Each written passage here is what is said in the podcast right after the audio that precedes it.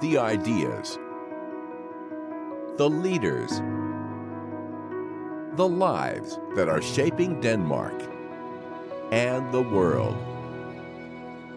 From BLOXHUB in Copenhagen, Denmark, with your co hosts, Ed Lay and Thomas Mulhern, this is Global Denmark. Hello, and welcome to the Global Denmark podcast, where we explore how thought leaders and innovators are working to create a better Denmark and a better world.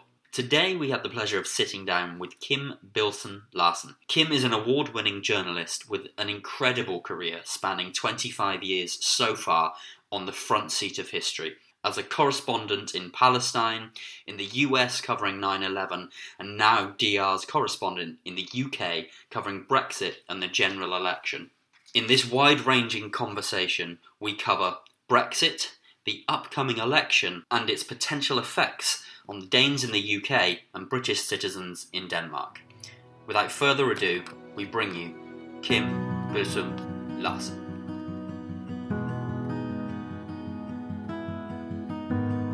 We are back. I am here as always with my co-host, Mr. Ed Lay. Ed, how's life? Good. It's my my first week in long trousers, and um, That's right. in, yeah, in, enjoying the weather here and the change. But uh, keen to get started. All right, perfect. And we are here with today's uh, special guest, who is uh, calling in from London, and that is Kim Bildsøe Lassen. Kim, can you hear us in, from London? I hear you very well. Yes, thank you very much. Thanks for having me.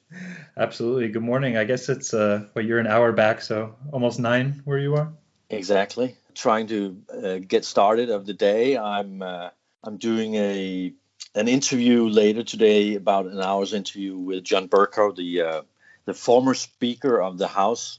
All right. The, uh, that Yes. that many people back home will will know. He's almost sort of become sort of a a political celebrity because of his dealings in Parliament, his order. Um, Yeah. That that has become sort of almost a symbol, I think, of of British uh, Parliament and and of some of the um, issues that that the country is dealing with. So, Kim, um, when I first arrived here in, in Denmark two years ago, the first thing every Dane would ask me was, "What on earth is going on in Britain?" And they were watching Brexit with horror. Today, they're watching with popcorn. What is what is going on with, with Brexit? Can you give us kind of a, a sum up of, of of how it's come about and uh, and what's going on on the ground there, especially with the build up to the general election? Well, that's right. es- Especially, especially that. I mean, we've been through some months again that have just been amazing to be a part of and to watch and to observe. Uh, and and you're absolutely right. Um, I think a lot of Danes are asking these questions, and and the interest for what's going on here is enormous. And and and also, like you say, people will be watching it almost, I think, like a television series where you have a new episode every day or every week with new twists and turns. We we almost only need a murder um, to to bring you know the the story to to that uh, level and and um, but it, it's quite fascinating for I think especially outsiders to watch. I mean, many of my British friends and colleagues they're sort of uh, semi embarrassed and and just feel that you know why are we going through this in this way but for me as a political journalist i think you know watching a one of the oldest democracies in the world trying to redefine who they are because i think basically that is what's happening there's an enormous battle in the british society about where do we want to go in the future do we want to be the country that is part of this block of of countries that is the EU um, with um, trade and, and political power, or do we want to be something else?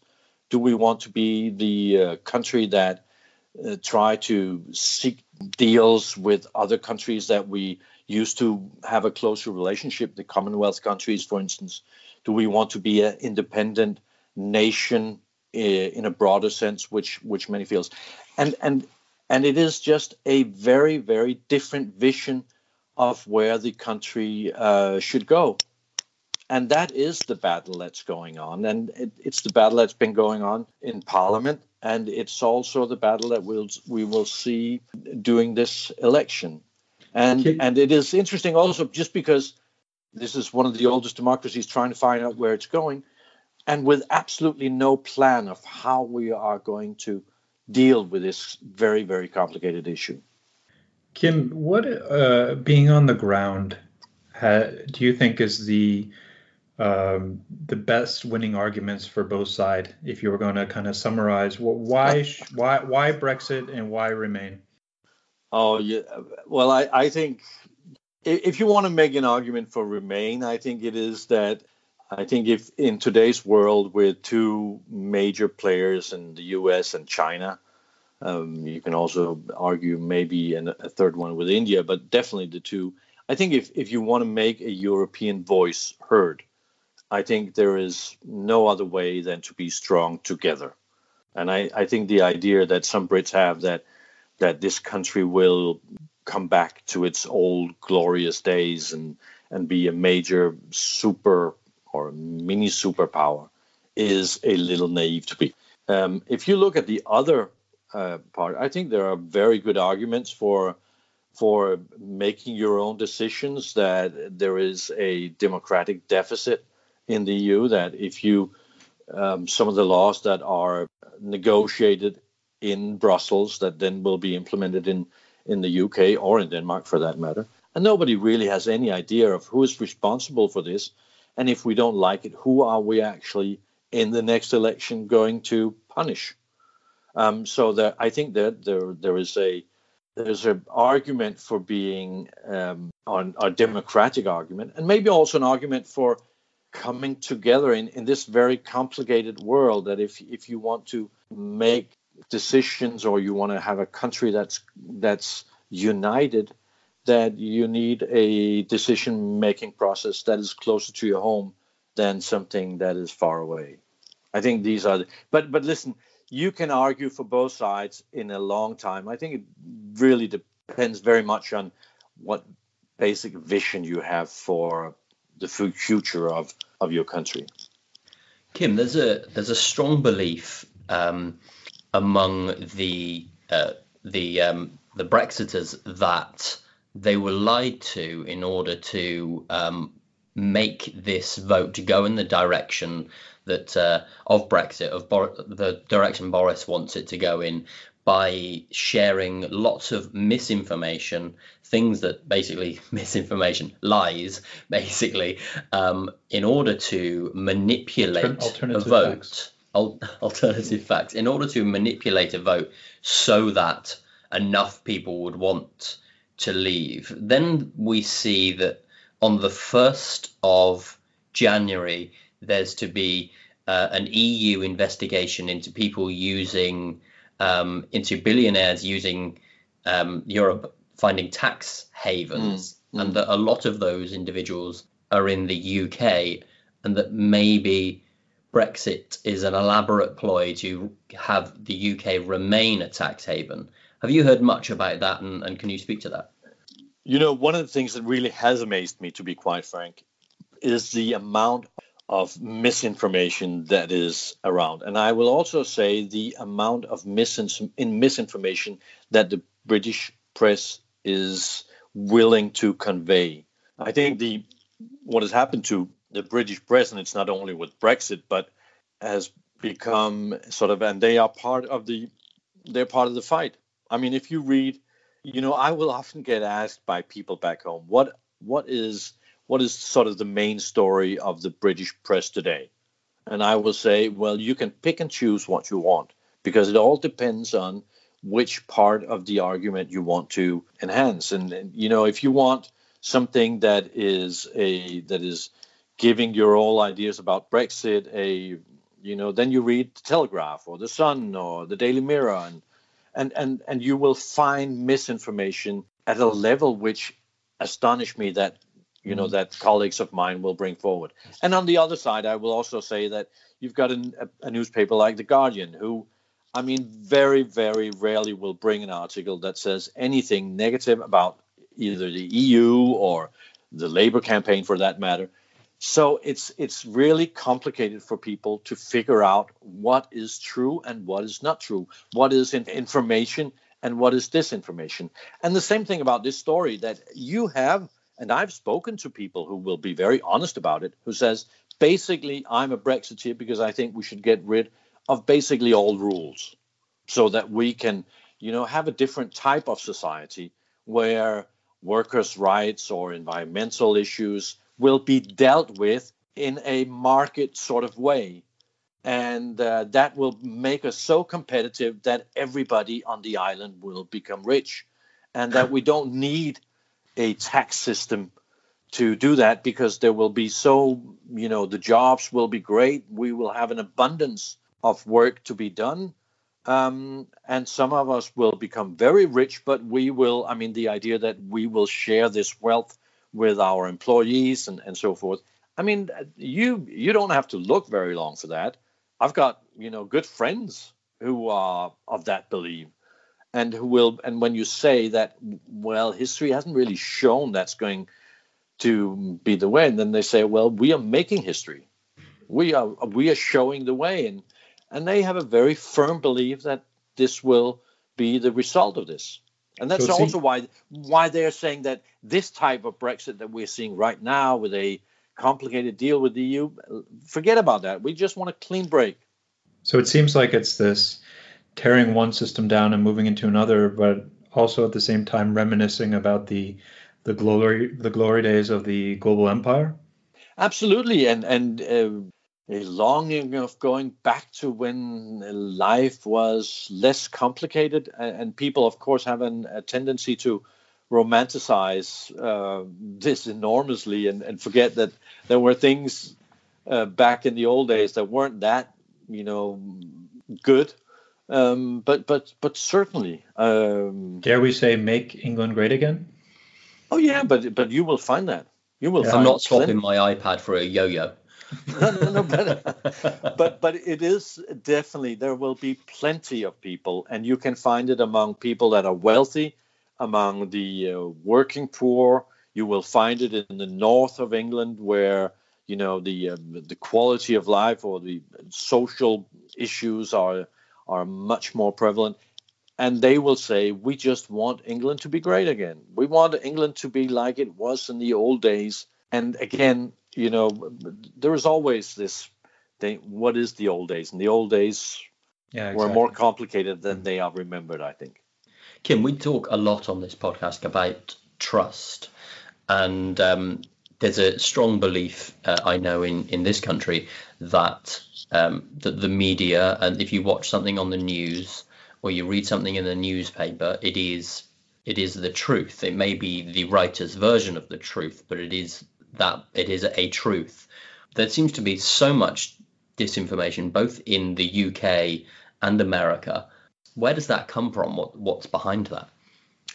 Well, I think one of the big issues and, and what really has become an enormous problem is the fact that uh, the owners of newspapers in this country, it's very much the same in the US, it also goes into television stations and so forth, radio stations, not mm. least, is that the point of doing it is not a a um, publicist issue. I mean, it's not coming from a vision or an idea of informing the public.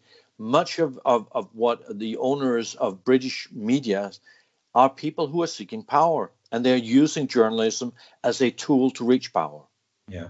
Mm. So it's it's not a publicist view that we will need to enlighten the people so that they can become an active part of the democratic process you know all these fine words that just are fine because they're they're right that this is what journalism should do.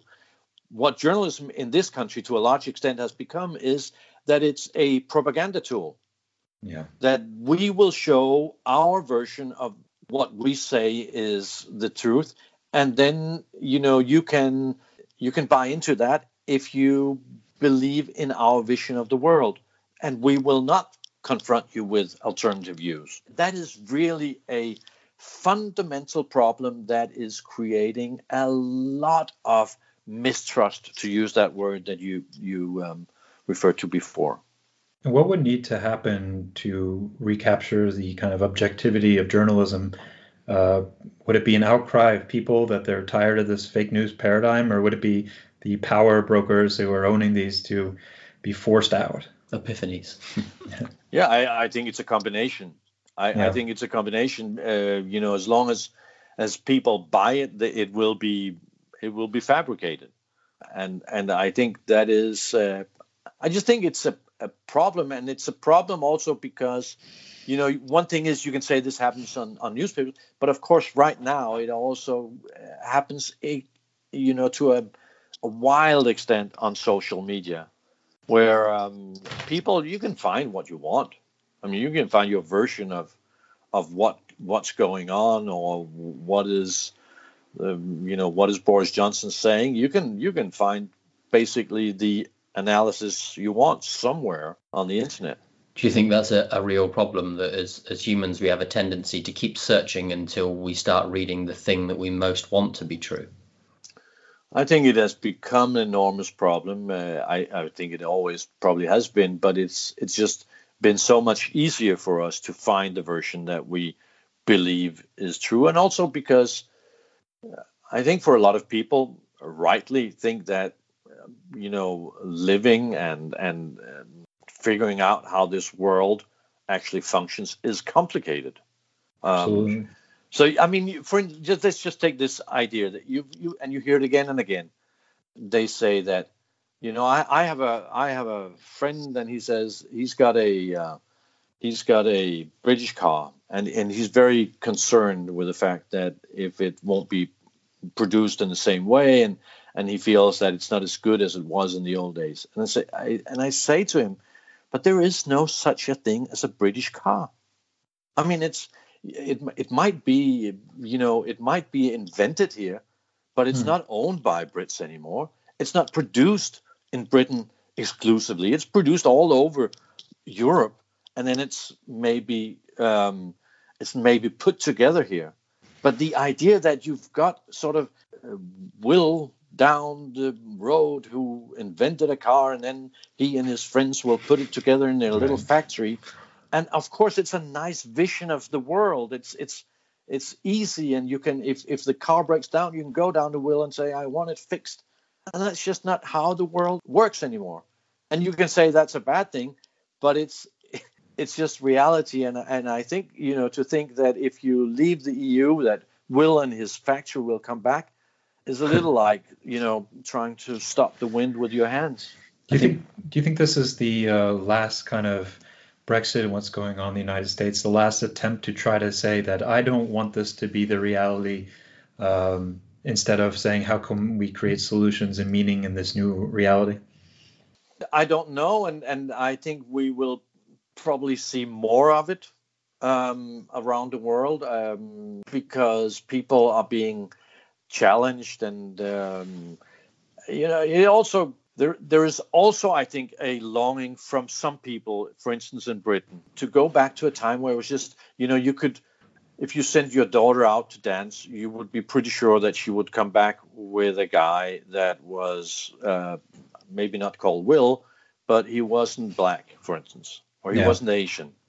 I'm not saying that this country is more racist than, for instance, we have issues in, in Denmark as well, as you know.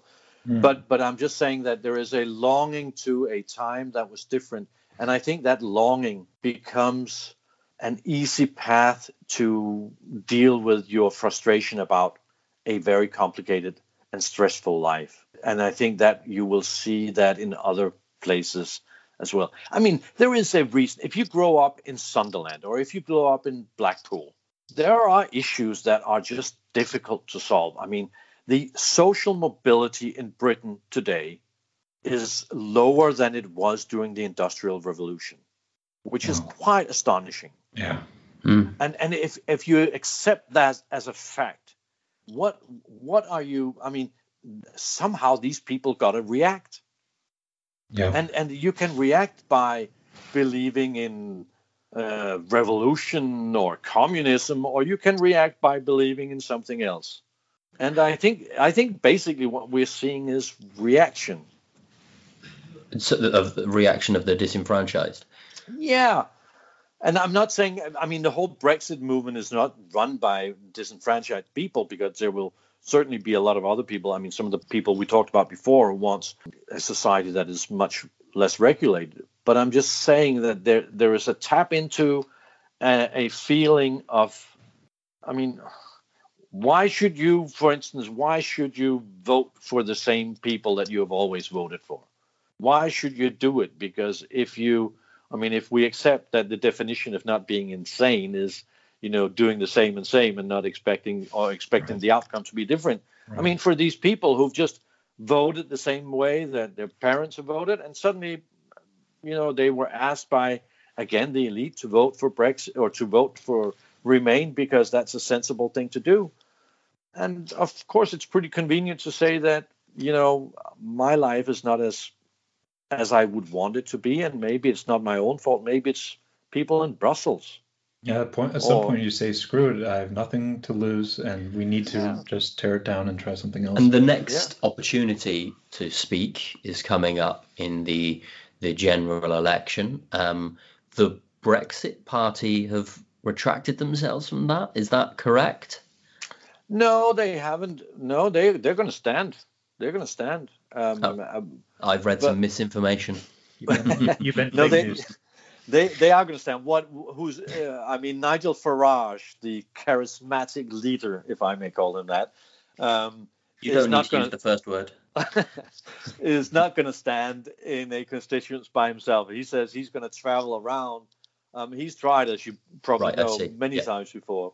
Um, this would be his eighth try. Uh, he hasn't managed to succeed before, um, which is also difficult in the English political system with first to the post. I mean, it, it's it's a little complicated to be elected. Um, but he's not going to stand. But they are going to stand in uh, almost. I mean, I think about 600 of the 650 constituents. They're going to stand. So, what are the potential outcomes here in the upcoming election, and what it, what influence do you think it will have on Brexit? Well, I, I spoke to some pollsters, and they say, you know, if anybody tells you they know what's going to happen, just uh, you know, walk away because then they're full of shit. That's like understanding um, quantum physics. exactly. I mean, there, there are there are issues. I mean, you could certainly see a conservative government under Boris Johnson return with a majority, and then you know we will have the deal um, going through Parliament pretty quickly right after New Year's. He says before Christmas. I don't think that'll happen, but right after New Year's, and then you know we'll we'll move on to the next phase. I mean, the whole idea of then we'll get Brexit done. Forget it. I mean, then the complicated things started are starting, like negotiating a trade deal which is, will be very complicated. And at the end of next year, we'll get back to the line that if there is no trade deal, then you leave without a deal. So, so I mean, it's just um, that's if Johnson and the Conservatives win. Yeah. Yeah. Um, if Labour wins, um, things will become uh, more complicated. Um, the Labour policy on on Brexit, as you might know, is is not as straightforward. Um, and uh, and and I think sort of the the issues in labor are, are not. I mean, they, they have they've certainly have or they do have their own issues and their own problems. Finding out, you know, what kind of society do do they want to create? I think there's an enormous infight, and, and you would say under normal times, Labour would be ahead in the polls by about 30 points right now with the mess that the Conservatives have made the last years. Yeah, what does the data show right now? Uh, they are behind sort of anything behind between seven and and twelve points. And is that um, because Liberal Democrats have picked up more, or just because there's no faith in? Um, there is in the Labour. There are there are there are many people who have no faith in the leader Jeremy Corbyn. Mm. I mean, they simply do not trust that he would be a prime minister who would take the country forward. Um, I mean, I, I'm quite astonished by how many people I will meet who say that they are they have always voted Labour, but they won't this time simply because they do not trust the leadership. Yeah, I've heard that a, a number of times, and it seems like an odd thing um, to have happen when all they really need to do is put a a firm, um, believable leader in to to sweep the board, seemingly. Yeah, but but I, I think you know um, we've we've talked about a the war on a vision in Great Britain. I mean that war also exists within the Labour Party, uh, as it exists within the Conservative Party, sure. but it certainly also exists within the Labour Party. There are a, a large part of the Labour Party um, that have a sort of a very uh, a vision of a uh, real socialist country coming out of this election or, or seeing that in the future who will have beliefs that that are um, i mean I, I talk to people i talk to some people who are you know high up in the labor system and and they will say to me for instance that they think that people were better off in the former ddr i mean the former east germany than they are in germany in, in the eastern part of germany today before the um, mm-hmm. before the fall of the the Berlin Wall. Who, people who will say that they think that uh, Hugo Chavez in Venezuela is a man runner and a guy who completely were on the right track track had it not been for the U.S. I mean, things that at least for some people are extreme, or will say that is not kind of the vision that we see. Um, who talks about nationalization of big companies and and so forth. And then you have the much more pragmatic old center of labor, the Blairites, if you can use that word, mm-hmm. who um, I mean, I know that I can't say this, but but I think that you had you had a figure on the center like Tony Blair, uh, Labour would definitely win this election. Mm-hmm. Um, because I mean Boris Johnson is, is a dividing figure and and and he will have his issues and yeah Kim, there was uh, a lot of people I talked to that saw 2016 as this kind of tearing of space and time with the Brexit vote and then the Trump election, and that they're hoping, amongst all hope, that there will be a second referendum canceling Brexit and that Trump will be impeached and removed. what are the odds of either one of those things actually coming to fruition?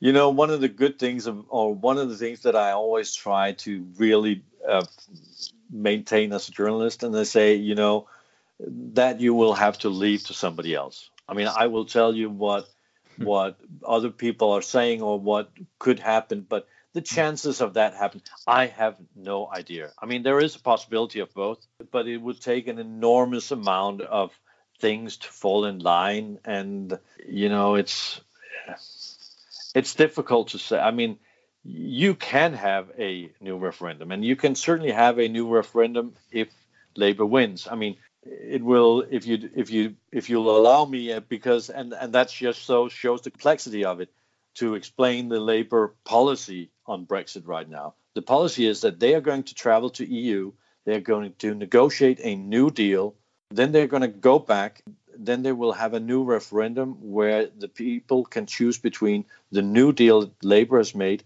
and remaining in the EU. And mm, they okay. are going to advocate probably to remain in the EU. So they're going to EU to to negotiate a deal that they do not think is as good as staying in the EU. I mean, that's just complicated. Uh, that sounds that's like a lot, of, a lot of politics.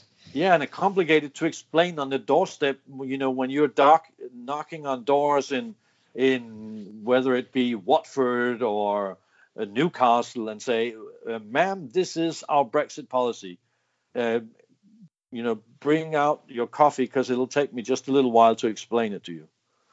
Yeah. but let, us say that actually, you know, what I'm interested in too is that let's say the, the a second referendum happened, Brexit's canceled, Trump's impeached and removed. What are we? What world are we left with in terms of objective journalism and also, you know, addressing the underlying issues that brought about these events? Uh, has there been any progress since 2016 so that going forward it doesn't happen again? No.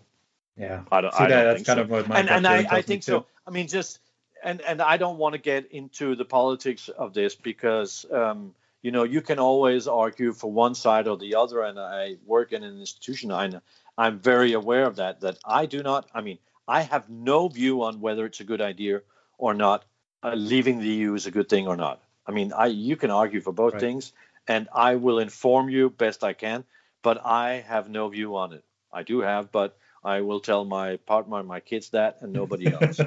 Your library. um, I don't think the average person in Britain could um, list the benefits um, entirely of remaining, uh, or and certainly can't list what will happen if we uh, if we leave.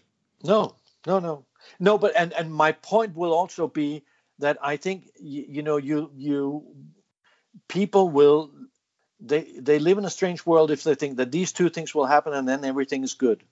I mean because um, the Trump supporters will still be there if you think they are a problem.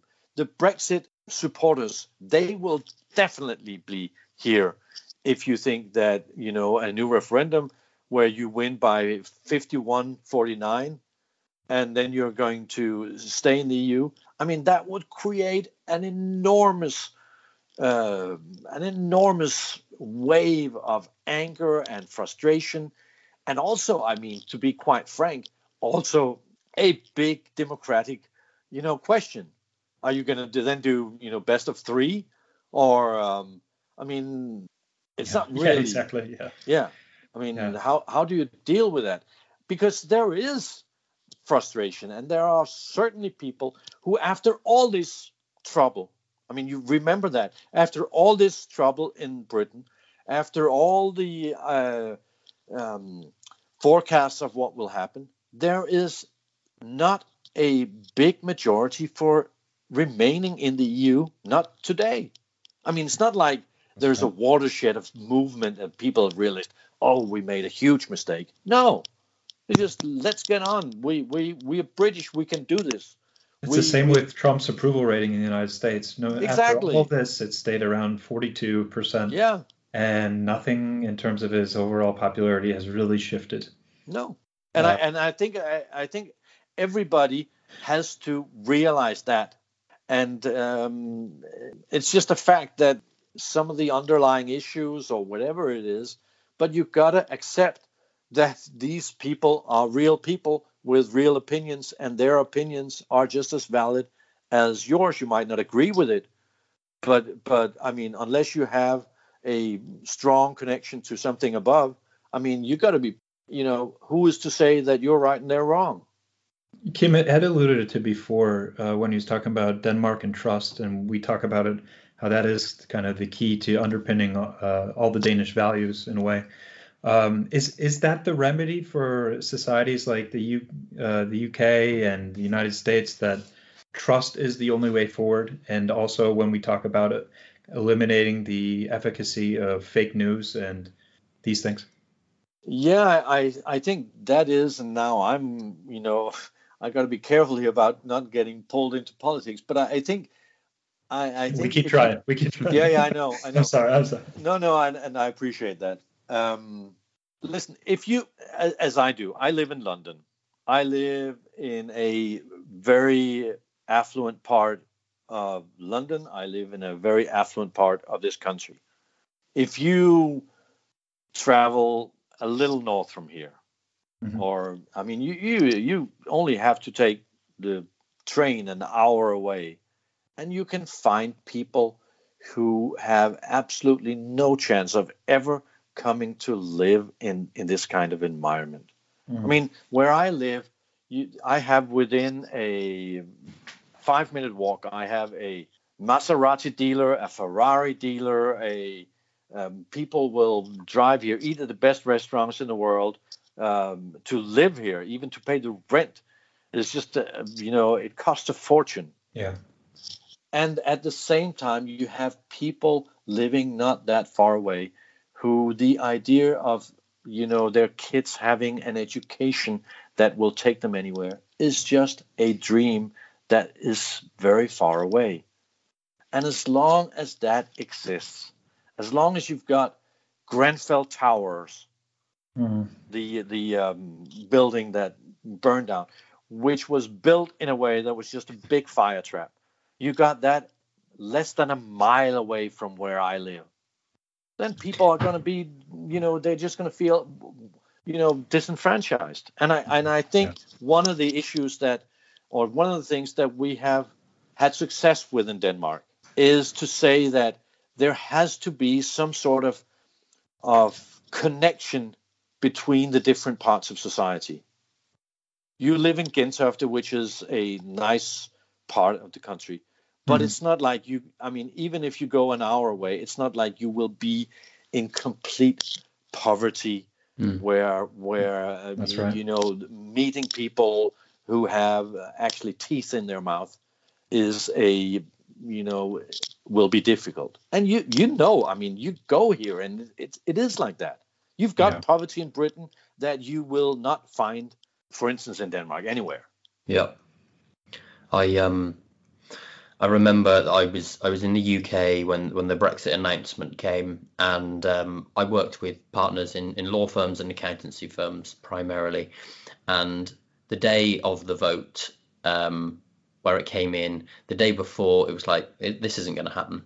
And then they all came in the following day pulling their hair out and it wasn't oh no what are we going to do? The story was i'm going to be fine.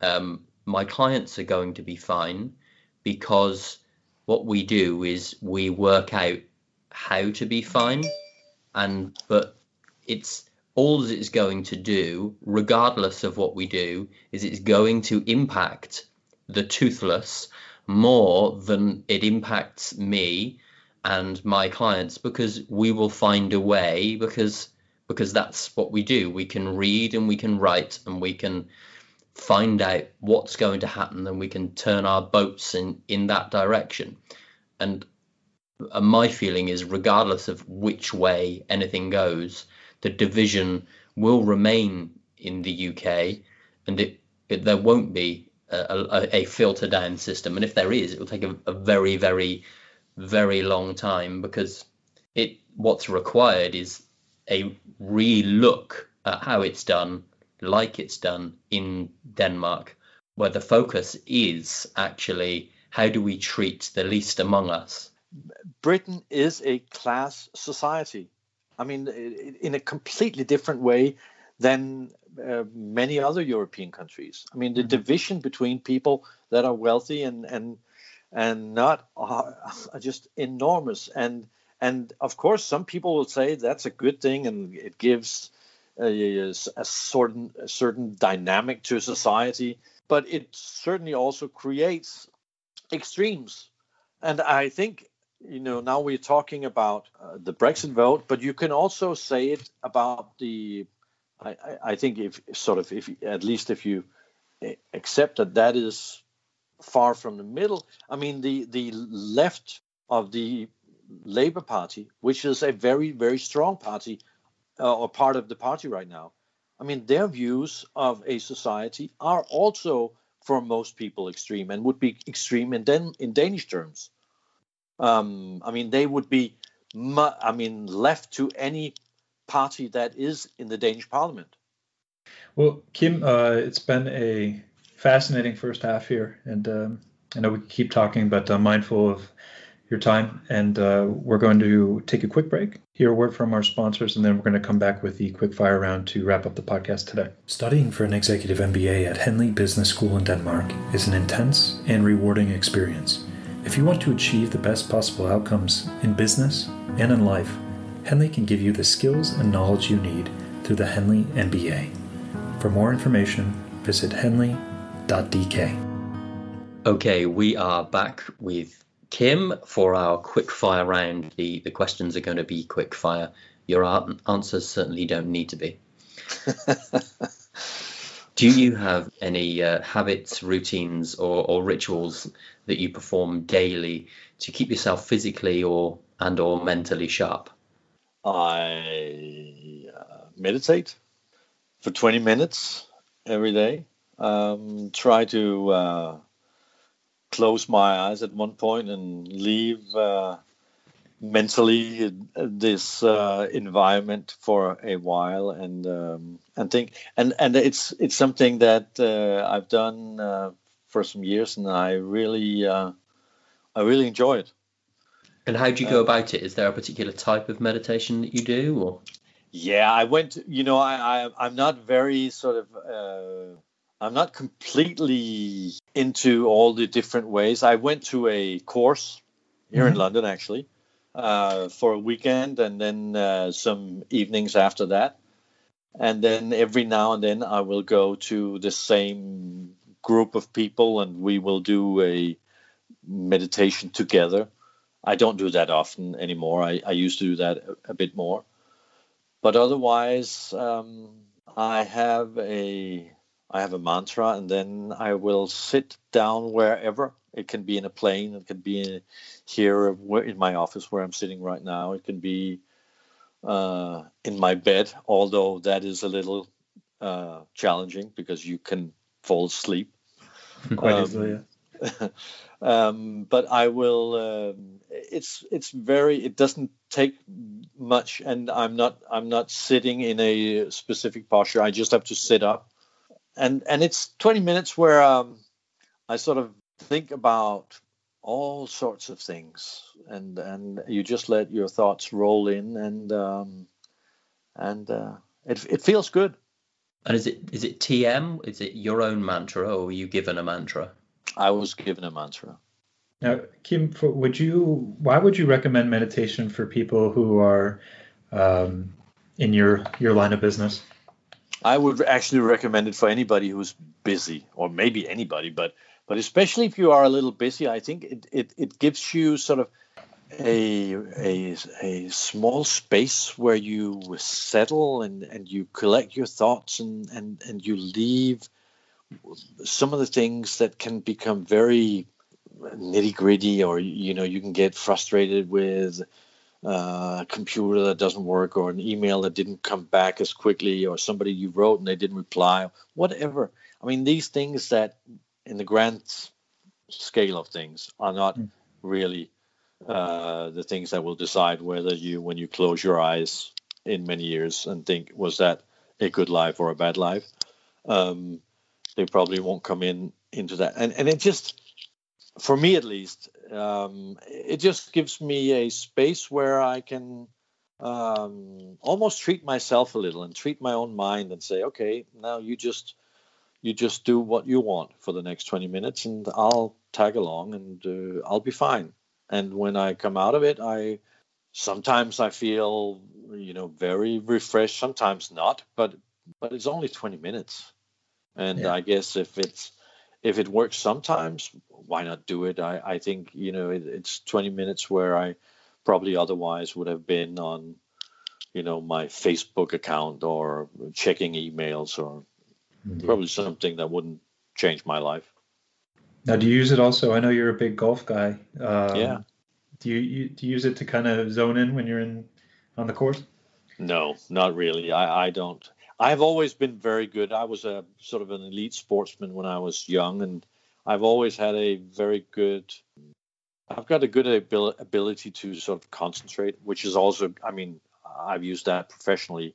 Um, being a a, an anchor presenter for for so many years, um, and I think most of the people that I work with have always said that uh, you know you never get nervous, or I, I I seldom get nervous, and if I am nervous, it's not very visible, and uh, I will deal with it in a way that's that that is okay, and that's really not got anything to do with meditation. And I think that is the skill that I sometimes use in golf, not always. Kim, have you ever undergone any one experience or event, uh, or maybe an interview or a specific anything that profoundly changed the way you uh, you saw the world or person you are? I know we were yeah. talking off air about you were you're part of the anthrax scare after 9/11, where you got antibiotics for wasn't it 68 straight days? Yeah, exactly. No, uh, yeah, and and, and I've you know the day of of 9/11 um, when I lived in Washington, and I I actually remember leaving uh, my home and and leaving my family, and and and you know there were all kinds of rumors at that stage about how many planes were in the air, and there were rumors about soldiers seen in Norfolk, which is a a um, Sea Town, where the big military base, a little south of Washington. Mm-hmm. There were mm-hmm. rumors that there was, you know, foreign military seen there, and I remember thinking, I wonder when I will come back and see my family and what kind of world we will be living in then, mm. which was such a strange thing that I think in my generation at least we hadn't experienced before. It was it was something like you know is this going to change everything forever?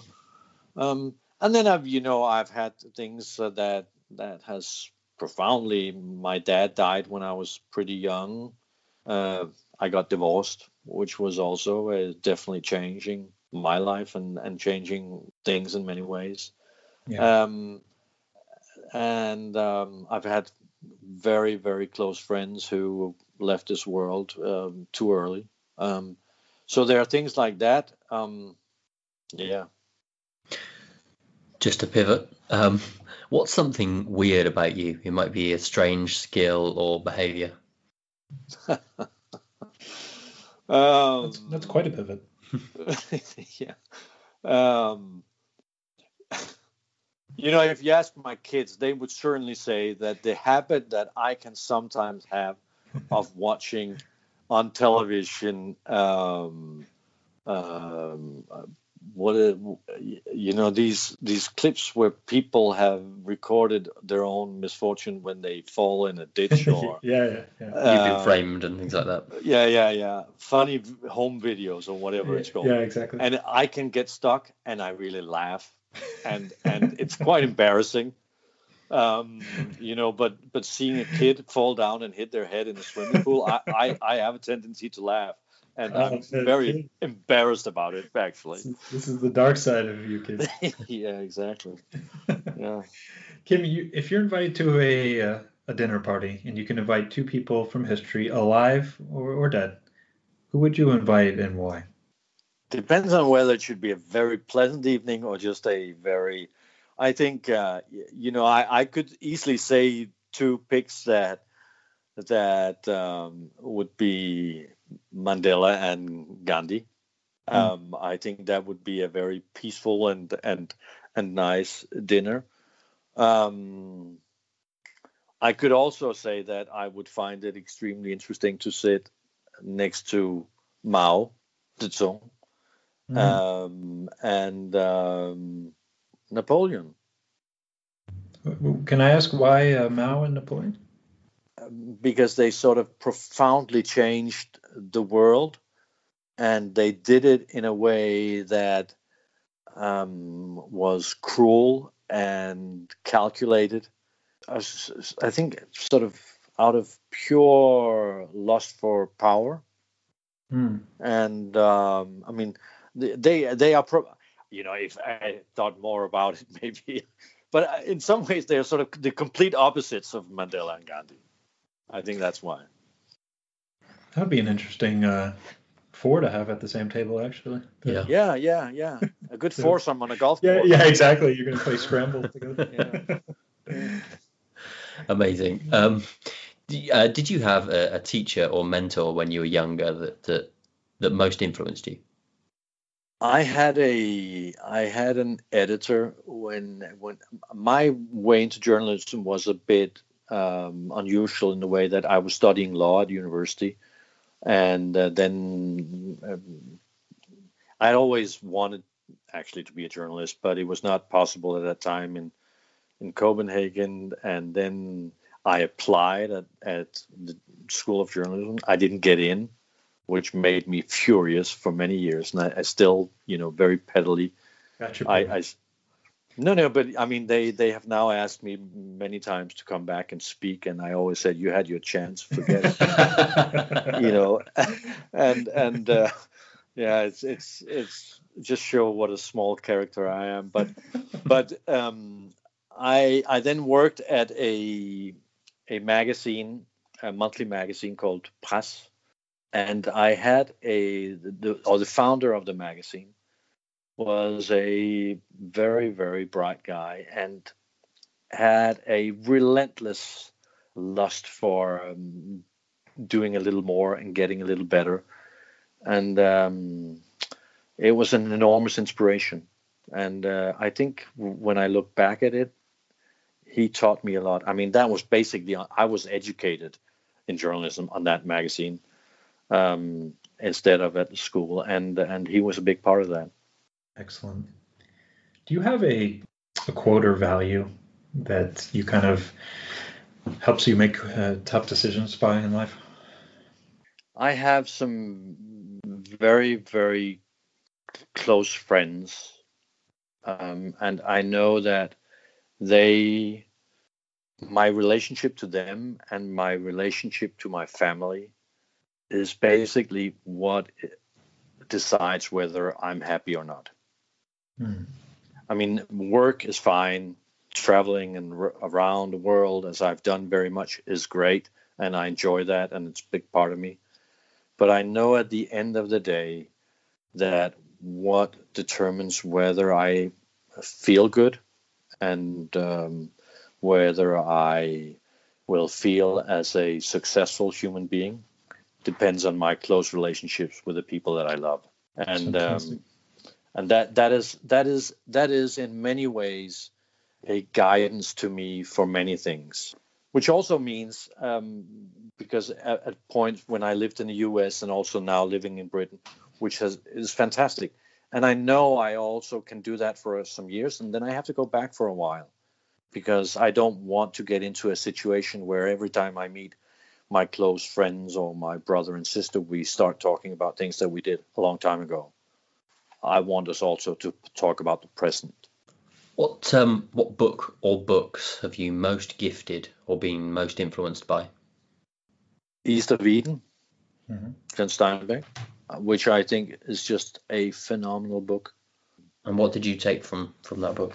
I like his writing and I just like his worldview and I like the way that he portrays people um, in in a way that I think always great writers do. The same with a guy, you know, writer like Hemingway. I mean, if you if you read The Old Man at Sea by mm-hmm. Hemingway, you've got this pathetic old man who's who's you know absolutely useless at anything um, who is ridiculous. He's treating his surroundings appallingly, and you cannot help but feeling sorry for him. And and I I think that's just an amazing ability to to write about human beings so that they will become interesting and and uh, something that will move you, even though they basically are assholes. It's amazing the depth of character. yeah, exactly gives yeah. hope for us all, Kim. exactly, exactly. But that's exactly it. That's exactly it. Yeah. Kim, uh, we're going to wrap up the podcast today with one final question, which we ask all of our guests, and that is, what do you think Denmark can teach the rest of the world now that you've traveled the world, as you said, and what do you think uh, someone like you can teach Denmark? Um, the last thing first, I, I don't know what I can teach Denmark, but I think certainly Denmark, I mean, you know, Denmark is a very nice place and it's a, we've created a very decent society that has a tendency also to be a little boring. Um, and and I think when when when I think we can easily sometimes also get into our own little Nordic um, self-loving um, place where we think that everything Danish is great and everything that comes from abroad is somehow a challenge to the Danish society. And I think, you know, it's so important for a society like ours to open up and be uh, aware that um, there are billions of people living somewhere else, and some of them are very smart and very good, and they invent things or they live in a way that can teach us a lot and and I think that is just very very important. And if we lose that ability to take in and and be open to our surroundings, then I think we have a difficult future. And I think, on the other hand, I think Denmark can teach other societies a lot about decency, actually, and and and I mean politically decency, not not in a way human. I mean, I think Danes are actually in a funny way. Uh, awfully unpolite. But but I think in, as a society we are a very decent society, and I think we can teach. You know, whether it's America or uh, England or um, basically anywhere else in the world, we and others, the other Scandinavian countries, have managed to create a society where there is an understanding that if we are to be okay, then all of us more or less have to be okay, and um, and in the long run, that will create a society that is much more harmonious and um, where we will have issues and problems, but they are somehow, uh, I mean, they're solvable. It was interesting. I had a colleague of mine, a good colleague of mine from Sky, who was in Denmark uh, to watch the Danish election last time. And he came back astonished by the way that people would actually sit down and talk about issues without, you know, only trying to be stupid. And and I think that is actually a a thing that we, with all our faults and all our issues, also politically, that we have maintained still in in this age. Kim Bildsøe Lassen that was uh, well said and uh, a true pleasure. Thank you for coming on the podcast today. It was a pleasure to talk to you guys. Before we go, is there anywhere where audience can find you or follow what you're doing? Well, they can certainly find me. That's uh, Danish television, Danish radio. Um, I also have a Facebook page and I'm also on Twitter. So uh, there are plenty of ways to get in in touch or to follow my work. And luckily enough, a lot of people do, but more more people are welcome. Excellent. Well, thanks a lot, Kim, and uh, yeah, maybe we'll see you uh, over here in Copenhagen, or we'll have to call in again and get a status update on how everything's going. Absolutely. Thank you very much, guys. Right, thanks, thanks Kim. Kim. And to our audience, don't forget to jump over to iTunes, Spotify, Stitcher Radio, wherever you get your podcasts. Please rate, review, subscribe, whatever you can do to help our podcast continue to grow, where we drive conversations that open up Denmark to the world and the world to Denmark. See you next time on the GDP. Are you getting the most out of your time in Denmark? Pick up the printed copy of the English language newspaper Copenhagen Post today to access relevant news and event information guaranteed to enhance your working and family life.